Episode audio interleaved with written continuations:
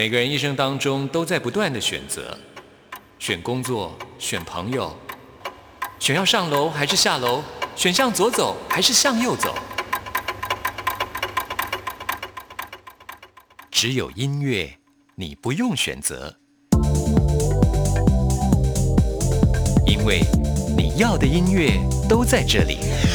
音乐 MIT Music in Taiwan。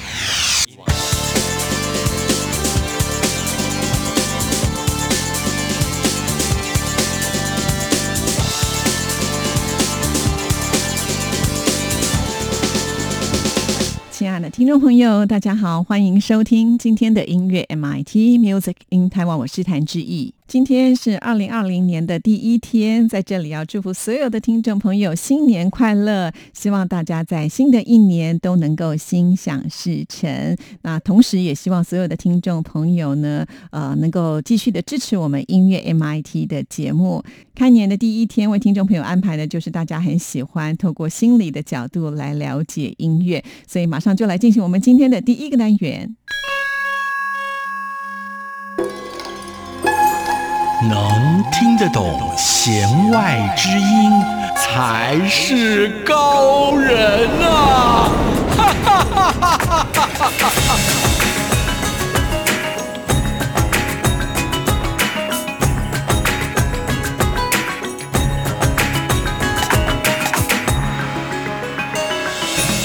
又到了我们听众朋友非常喜爱的弦外之音的单元了。在这个单元里呢，我们透过心理学的角度来了解、认识音乐，而且呢，邀请到的就是大家最喜爱的戴胜峰老师。戴胜峰老师呢是中正大学犯罪防治系的教授啊。今天呢也带来一个我觉得一听就觉得好有趣的主题哦。戴老师您好，哎，志毅好，各位听众朋友大家好。今天这个主题呢叫做“听音乐也要看风水吗？”对啊，噔噔，我想全世界应该没有人做过这样的主题。对对，这个风水是咱们东方独有的，因为台湾人超信的，香港朋友、台湾朋友，这个是一数一数二的。对，可是我从来没有想过听音乐跟风水有关联。对，为什么呢？对呀，听音乐就听音乐啊，对不对？感觉好像走来走去，但是挂个耳机就可以听什么什么，对不对啊？尤其。呃，听觉啦，我们应该这样讲，就是说，听觉其实一般来讲，在我们的五官感官里面，其实它敏锐性非常的高哦。啊，我们如果就一个叫做差异的分辨这个原则，不知道各位听众朋友们有没有听过一个说法，白话文这样讲的，在这个什么什么星光大道之类的节目里面，这个评审老师就会讲这句话。哪个老师最爱讲？如果我没记错的话，小虎老师最爱讲这句话。他会讲什么呢？嗯，这个声音具有辨识性。啊，什么叫做辨识性？就是听起来会跟别人不一样，一听就知道是戴胜峰老师的声音。好，那就对了，这就是听起来跟别人不一样这个点。那我们的感官系统有非常多的所谓的去侦测不一样这件事情。比方说，我们来看视觉，我们都很相信视觉。如果你想想看，你忽然间变成呃眼睛没有办法看到的话，相信大家都很害怕。而且也真的，我们人类大概百分之九十五的讯息是从视觉送进来的。但是其实哈，我们的视觉很不灵敏。真的吗？对，超不灵敏的。我们的视觉，举个例子来讲，要怎么样去感觉到灯光的变化？大家在办公室里面一定有偶尔不小心某一盏日光灯不亮了，嗯，会不会有这种经验？会。嘿，这个不亮呢，其实这个差距至少要大过百分之八以上，我们才感觉得出来。什么意思？如果你的办公室里面有一百盏日光灯，你至少要坏掉八盏以上，你才会觉得，诶。办公室怎么变暗了？对，哎，百分之八其实很严重喽。哎，那个光亮差别是蛮大的啊，这么迟钝哦。对，是迟钝的哦。但是耳朵却不是哦。我们对于音频的感觉，也就是我们刚刚讲这个小虎老师说的辨识度，只要差一趴就有感觉了。哦，是哦。对，所以，我们对于音频极端的敏锐，但是麻烦就来了，人们往往懒得去依从着听觉。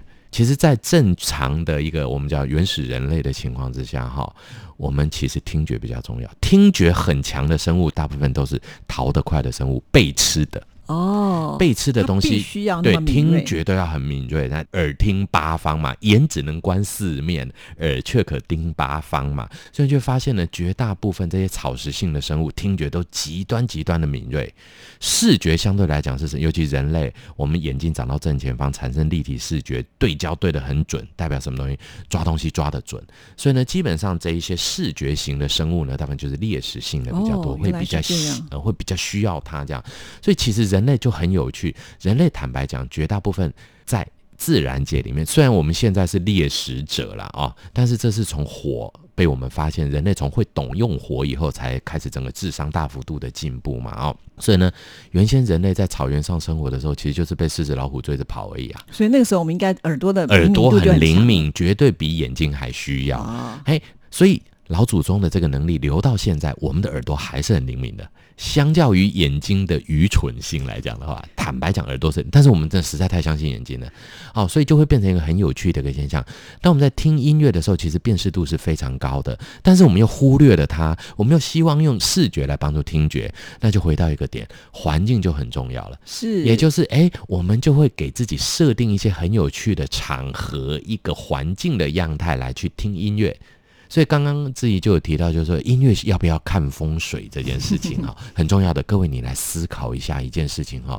我们如果等一下释放一段古典音乐，各位听众朋友，你会不会觉得古典音乐适合怎样的场景画面？最适合的应该就是一个木质调的一个房间。有个摇椅，旁边有张桌子，它的颜色必须要是深咖啡色的，你整个感觉起来画面就会出来。那你如果你今天把古典音乐放在一个四周都是金属制的产品里面的一个环境的时候，你可能会觉得格格不入，你可能会觉得，诶，好像我不该在这里听这种音乐，这就会变成很有趣的视觉对听觉的影响，环境对听觉的影响，这中间的连接就出现了。，老师，你讲到这个很有趣，我想要回到我们的广播，嗯，因为广播通常是用耳朵去听，对。不用眼睛去看，也看不到，对完不对？全没有。所以有的时候，为什么很多人很着迷广播，嗯。就是因为他有很多的想象的空间，他自己脑袋里面会有一些新的画面。比方说，我现在听的戴胜峰老师的广播节目，我就开始幻想戴胜峰老师是高的、矮的、胖的、瘦的，对，或者他长得是什么样子。其实很多人会有一些幻想的空间出现。那这个时候，可能他的这个耳朵的这种灵敏度啦，嗯。或者是说他自己的一种喜好度，是不是更容易能够呈现出呃他心里面最想能够感受到的东西呢？当然没有错。其实呢，我们就会知道，在我们的听觉的敏感性这个部分，因为它非常的高，甚至呢，其实听觉很有趣哦。听觉跟视觉相比的话，哈，如果我们讲说大脑里面的一个神经的这种连接性，视觉是非常理性的，它几乎不通过情绪中枢，它就是一个非常理性的判读过程，把讯息做解读出来。我看到什么是什么，就是这样。但是听觉却不是，听觉却有非常强的情绪连接性，因为呢，听觉的听区跟情绪区非常的接近。那我就记得很清楚，我曾经去看，呃，有一次哈，那是我退伍一阵子了，然后呢去看《铁达尼号》，哇，那《铁达尼号》，我一开始那个声音，我马上就哭了。那个声音不是最后那个螺丝什么什么的那些哇，船沉掉裂掉，不也不是买买呃买哈德维高昂那些歌都不是，那声音是什么东西呢？船的那个鸣笛气声吗体声哦那个一拉，我马上就掉眼泪。为什么？因为我是海军的。那我就记得那时候呢，我们分发的时候，跟自己呢新训中心，哇，真的是巴迪巴迪相伴了三个月、六个月的这个好同梯啊。他上船了，他的船要离开我的基地的时候，那个拉汽笛的那个声音，就是朋友要走了。你就整个回忆就涌上来，一瞬之间，所有的画面贴上来了，嗯很容易的。这个在听觉上面是最强悍的一个点，所以我们会发现，时常就会觉得，就是说，当一个画面一旦你把听觉因素抽掉，音乐画面这种音乐或听觉因素抽掉的时候，基本上画面就乏善可陈，因为眼睛不懂得解释感情。眼睛看到的东西是没有感情的，哦是哦，对，所以各位听众朋友们，你们听听戴老师的声音就好了，千万不要 Google 他的长相，马上就客气了，谁不这样长得那么帅？哎不，马上就幻灭了。呃，可能声音还比较好听一点，所以其实就会回到很有趣的点，因为视觉实在是太理性了，他只懂得一五一十的解释着看到的东西，但听觉却不是，听觉却充满了整个环境系统，甚至我们刚刚虽然讲到的风水，其实就是整个气场。嗯，对，听觉对于气场的整体的吸收是一个我们叫做呃。事件型的记忆，各位，你不知道有没有那个感觉？当你听觉唤起任何记忆的时候，你是所有的前因后果、场景、画面全部都想象到了。视觉却不是，视觉却是让你想到一个原理、原则、概念的东西。这就是完全在我们的感觉系统里面，在我们的大脑在解读上，音乐带给我们的无与伦比的力量。是好，那谈到这里呢，记忆就想要播放一首古典音乐。这首古典音乐呢，我想所有的听众朋友都非常的熟悉。我先不说它是什么曲子，但是。是等一下，听众朋友听完之后呢，你就来想象一下，你应该是会在什么样的场景来听到这样的音乐？是。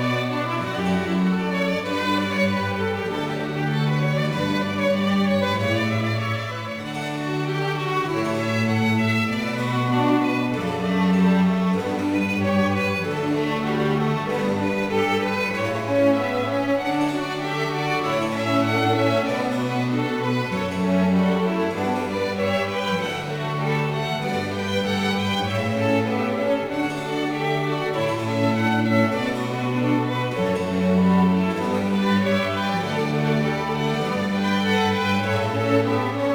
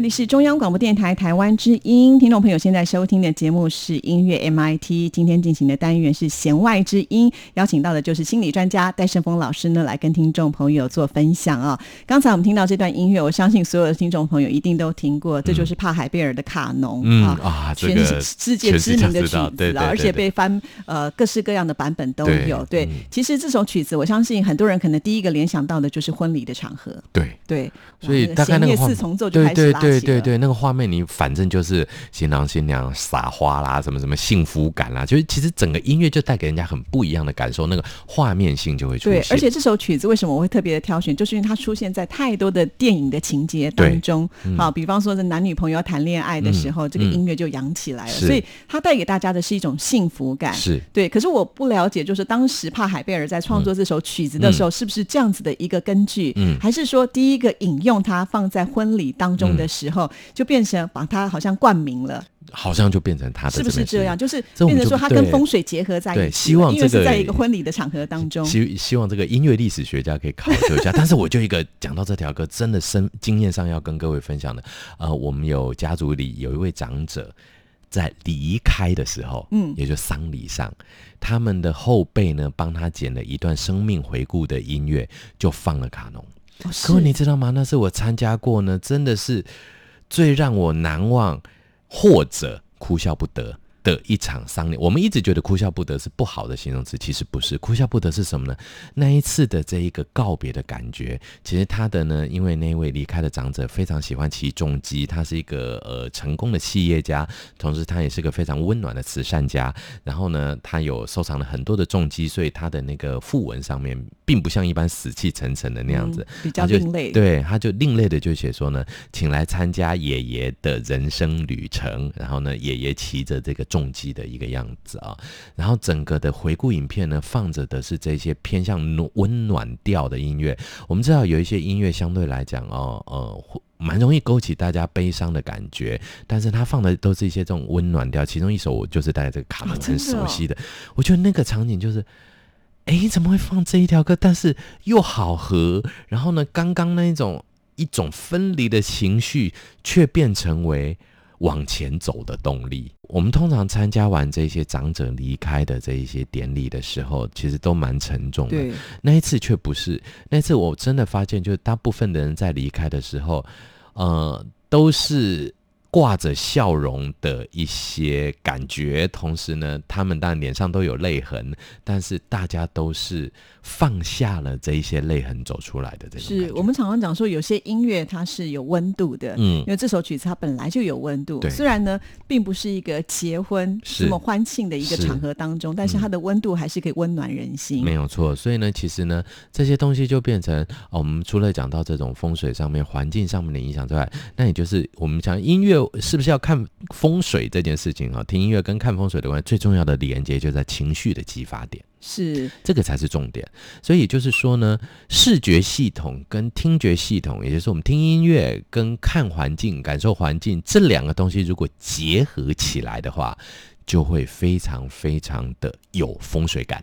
是，所以如果我们的听众朋友呢，可以试着在不同的地方来听一种音乐，嗯对可能就会完全辨别出不一样的感受。对，对所以我们下次搞不好可以建议哦，这个。最近不是说听说春纳春还是什么的呃大港开唱不办还是干什么之类的？下次我们来换个纳法，好不好？我们在春纳那种气温即将热起来的时候来放古典音乐，因为你会发现古典音乐都喜欢冬天表演啊、也是比较多哎、对对。然后爵士乐都是什么天？夏天，或秋天，夏秋之交。各地的爵士音乐节都是夏秋之交。对对对对，到冬天爵士音乐就好像很少出现了，不知道为什么、欸。真的其实就是这种情绪激发点的感觉，因为冬天给人的感觉相对就是不自由的、束缚的、精准的。嗯对，那这些东西呢，某些古典音乐就配得上来。那换句话来讲，而且大家觉得听古典音乐，尤其现代人的想法比较正式一点，冬天可以穿比较多的衣服，比较正式一点那。那夏天大家都穿吊嘎就好了，所以吊嘎带就热门一点啦，活泼一点。所以整个的这个环境场呢，也塑造了这些音乐活动的一些。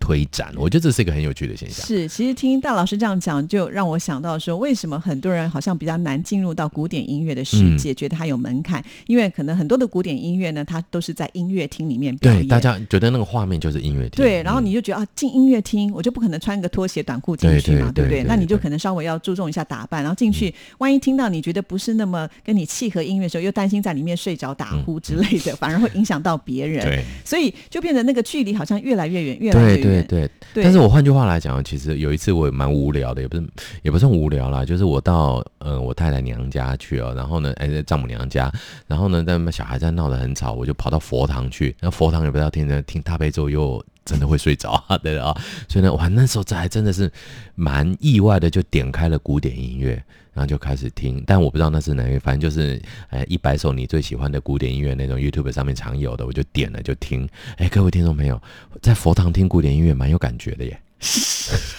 对，你就觉得嗯蛮神圣的，然后蛮清静的。我倒没有试过，对，然后又有一点袅袅熏香的感觉，但还好灵魂没出窍了。但是你会觉得，就是说，嗯，配合着那种心灵感，我倒觉得蛮有趣的。可能古典音乐真的可以带给我们非常多，呃，因为它真的是纯音乐的情况，而且啊，在很多时候它的音调起伏比较没有流行音乐那么急剧转换出，除非金乐交响曲这种了啊，可能啪一下很可能会有些声音出现这样。所以在这个情绪比较平缓的。过程之中的时候，随着那种平静的场合，随着那种相对来讲比较单调一点的场合，其实很能配合上来的。是，当然，我想近几年来，古典音乐也开始希望能够接触更多的人群，就走出了那个呃所谓的我们讲的音乐厅，可能会到户外来演出，或者是怎么样啊？当然，可能在户外演出上，在呃这个很爱欣赏音乐或者是耳朵很灵敏的人会觉得说，哎，有太多的嘈杂或者是干扰的声音。可是相对的，对一些朋友们来讲，如果能够在一个环境不是那么压迫的情况之下，他们的接受度反而会变得更高一些。没错，有一个最有名的案例，有一个最有名的场景之一，不知道有没有享受过国庆烟火啊？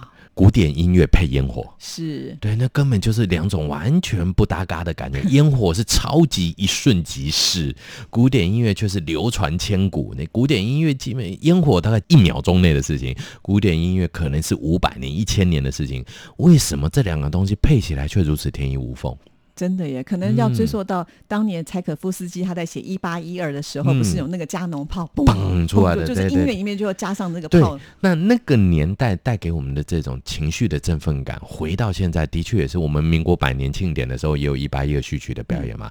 配合这些，再配合上古古典音乐，在夜晚的烟火释放的时候，其实很有趣。这一次那个屏东的烟火节，很有趣哦。哎，那个地点实在是 因为下过雨，整个快要啊。不过呢，坦白讲，搭配的很不错的感觉。我忽然间看到的画面是这样子，很有趣哦。因为晚上放烟火，那个天空是黑色的布幕，其实就很像古典音乐那种非常深而远的感觉。然后你很有趣的一个现象，如果你用视觉去听音乐的话，你用眼睛去听的话，你我竟然听到一个画面，那些烟火像音符一样在跳动哦，真的很好玩哦。我觉得你可以想象那个画面，所以呢，换句话来讲，反而如果今天是放卡拉带，嗯，或者是我们今天是放那种呃相对流行音乐的，配着这个背后的音乐场景，这种烟火场景的话，我会觉得配不上来，至少是我个人了。那个味道就差不多少了一点点，嗯嗯，因为有太多东西分心了，就是歌词你要分心。然后呢，音乐性你要分析，但是古典音乐就是像衬在这一个烟火背后的布幕一般，然后呢，那些音符就像烟火嘣嘣嘣嘣嘣一直跳出来。那但我们这一次因为距离的关系，所以烟火的释放跟音乐的配合没有百分百完全契合起来，这是有一点可惜的地方。比方说，像我人在日本留学的时候，日本的烟火技术比我们还要更。讲究了哦，所以日本真的，它能可以做到音乐跟烟火的那个同步，这样。哇，真的是完全的视听觉响应。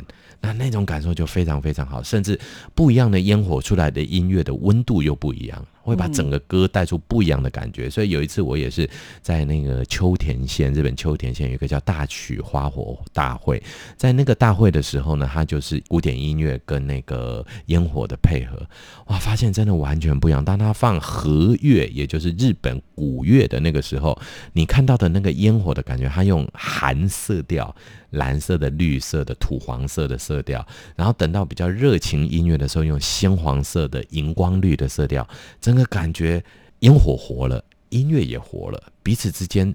呃，情绪的连接就很重要。如何从低点拉到最高潮的那种，在短暂的七分钟的时间之内。那这次国庆烟火是稍微太长了，四十几分钟，看的话脖子好酸。四十几分钟，看到脖子好累哦。然后中间休息又蛮久的，就觉得一次放完好了，不要快一点。哇，好累。但是那种想念真的是。我真的诚心建议听众朋友一生中一定要去享受。所以我觉得我们今天讲的不只是风水跟这音乐的关系，连时间差都有关联，对对不对？碰得上来的话，对，就是你不需要太长，或者是太太琐碎，对，反而是就是集中火力一次把它完成。对，我觉得精准是很重要的。也就是呢。那个我们刚刚讲到的这种物理环境里的这些线索环境的跟听觉线索的连接，在情绪这一块一定要越快越好，因为情绪其实很容易就没有。嗯，我们心理学家们呢在做各种研究的时候，最害怕测量的就是情绪，因为情绪很容易就消失啊。不管以我们最讲哈，我们讲说是最长的效果量最。容易测量的愤怒情绪，哈，以这个来，我们我现在人都知道，愤怒是一个很极端的情绪状态。其实人也无法气多久，诶，真的愤怒把你激起来以后，大概半个小时以后就过了。再久再久，半个小时以后就差不多了。对啊，就好像我们很伤心会哭嘛，嗯，好像也没有人可以哭三天三夜。对，就算你哭三天三夜，中间都会休息，然后平复一下再回来，平复一下。对，是是。嗯，那。真的极端的，大家就绝望这种情绪，但那个其实已经是非常多认知因素加进来的那种未来无望感哦。那这种情绪当然会走上所谓的忧郁现象，最后到忧郁，甚至到症状的这个部分的时候，其实本身来讲已经脱离了我们情绪短暂变化的这一种观点哦。所以，比方说开心好了，各位当然出去也会很呃出去玩很开心，听我们节目很开心，但是这种开心其实也是很快就会过去的，随着情境过去它就过去。所以音乐跟场域的连。接在情绪这一点，就要完全掌握它的 timing，一定要在最好的时间点内弄出最灿烂的火花。好，那我们现在呢，就来听柴可夫斯基的这一首《一八一二序曲》。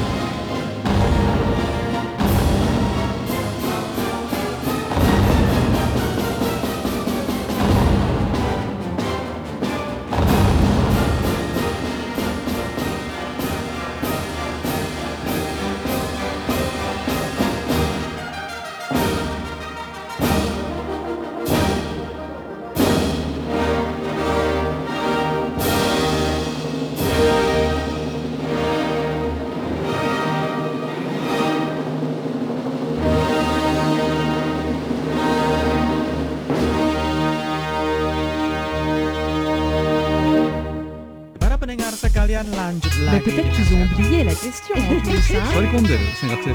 me, that's the greatest compliment.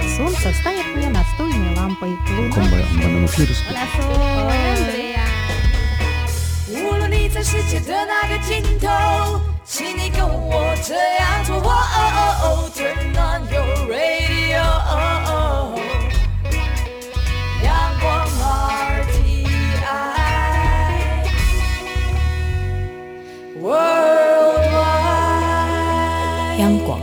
联系世界的桥梁。欢迎回到音乐 MIT，在今天的弦外之音单元当中呢，为听众朋友来讨论的这个话题，我觉得非常的有意思啊，叫做“听音乐也要看风水吗？”邀请到的就是心理专家戴胜峰老师来到我们节目里啊。好，那我们回到我们的广播的这个世界来好了，因为广播我觉得是一个最明显的，因为他眼睛看不到嘛对，看不到这个我们播音的状况，嗯只能透过这个小小的收音机的盒子来听我们的广播。嗯那他们在哪里听的时候，是不是也会有影响呢哎，？我觉得也会有哎、嗯嗯，我记得以我个人听广播的经验呢，我们大概是国小五年级左右就开始接触广播，那个年代是用收音机大大一台这样。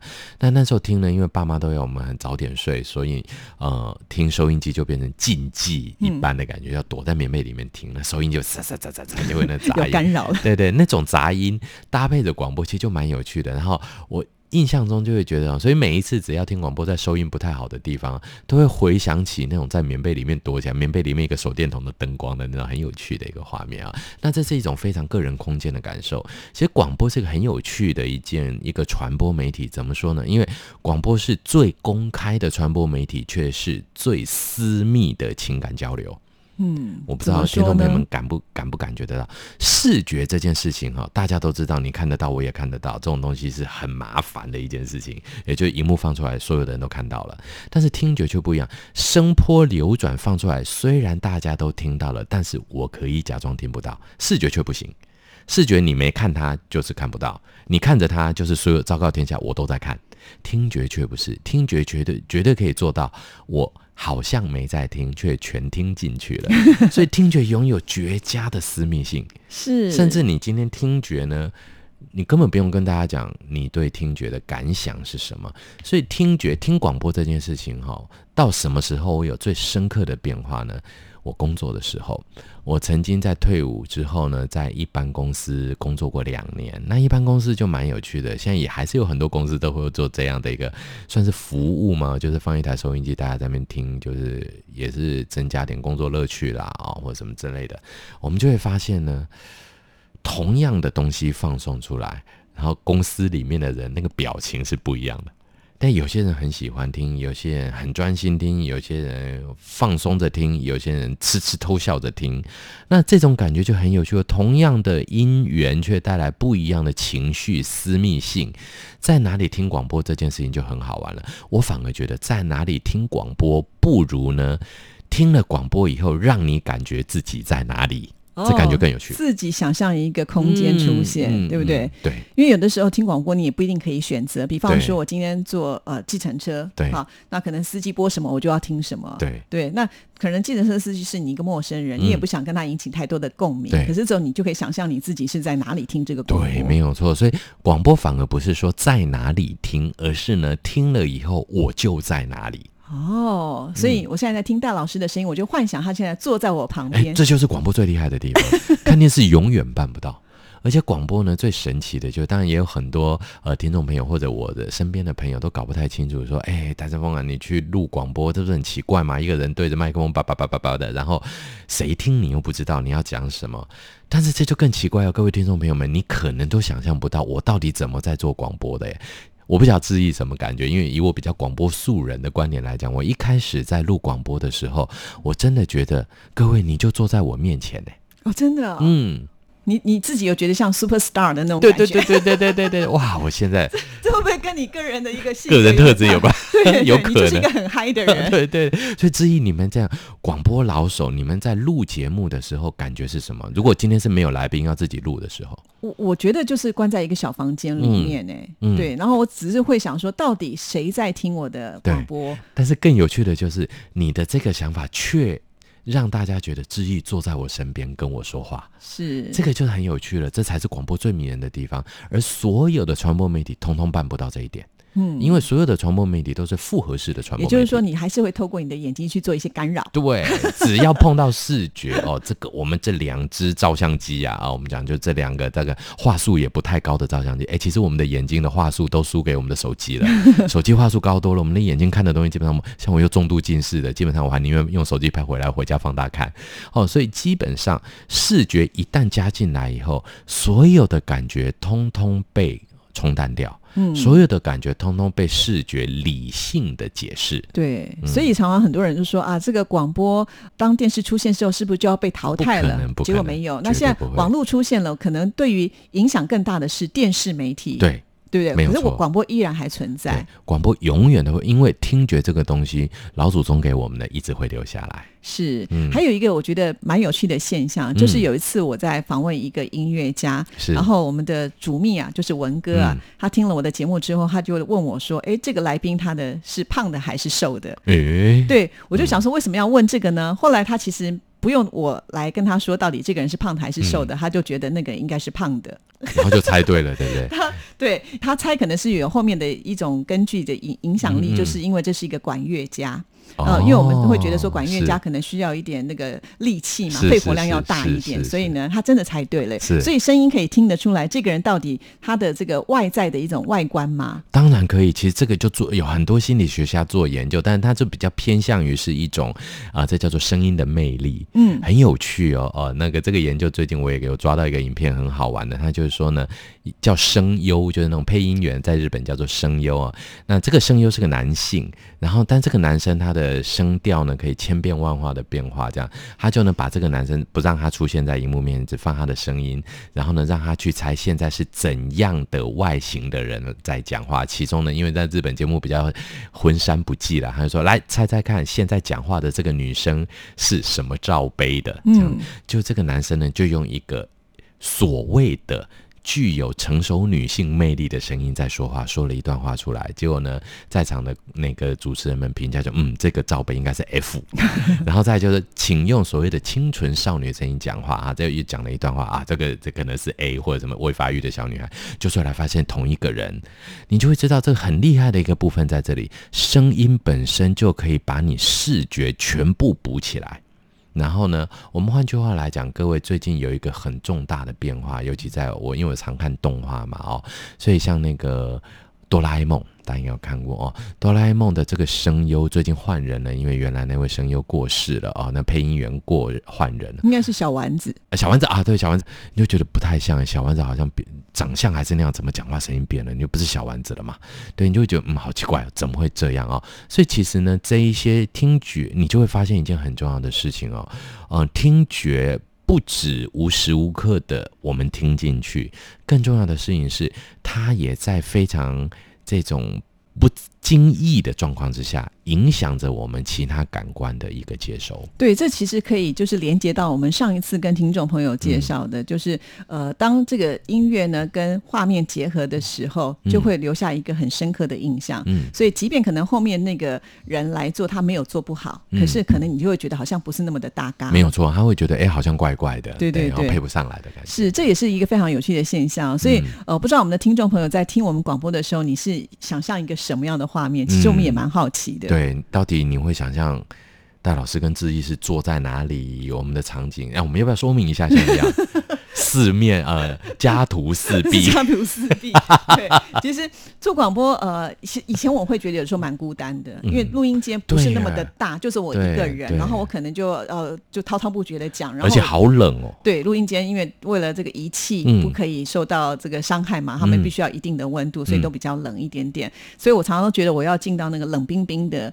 的那个录音间，有的时候我要带来宾，就是离开的时候，嗯来宾都跟我说啊，不用，你不用送我，我说你让我出去走一走，让我去晒晒太阳。哎、可是这点我真的就要佩服志毅了。虽然你在这么冷冰冰的环境里面做出来的节目跟音乐却这么的温暖，你是在赞美我吗？当然啦、对啊，各位听众朋友，你有没有觉得你的耳朵整个这样暖起来的感觉？哦，谢谢谢谢戴老师，我们是希望能够嗯传达一个、呃让听众朋友听得舒服。嗯那不敢说要做到多么的厉害，至少那个诚心要够。对，也就是说呢，在听过我们的节目，或者是听过这一种在从听觉送进来的讯息的时候，能够更多的启发我们更多元的一种感官的整合。是，所以我们今天也会建议所有的听众朋友啊，嗯因为戴老师刚刚讲说听广播比较不一样，不需要呢你拿着收音机到处去拿对听去感觉，反而是你要去想象。但是听其他的音乐，可能呢还是会跟这个环境有关音乐就会跟环境有关系，但嗯是广播呢，真的可以塑造出你自己的小小的这个小空间。对，再加上现在呢，就手机里面就可以放音乐了，所以嗯很多人其实是戴着耳机对到处的听音乐。没错，希望我们下次听众朋友能够稍微的去仔细的感受一下，就是你在呃不同的地方听到音乐，是不是能够产生不同的连接？也可以提供给我们作为未来节目的灵感哦。对，或者是戴老师就要来研究一下，对不对？哎，对，我觉得这个很有趣，哎，真的，我们最近哦，啊、当然我们的专业比较在犯罪防治这一块哦。那其实最近呢，我们的监所有，呃，随着新血轮的加入，我们越来越多的年轻朋友，各种专长的年轻朋友进入监狱服务。我们发现呢，台台湾各个监所其实也都开始发挥更有创意的一些我们叫做矫正的一些 program 啊，这一些计划。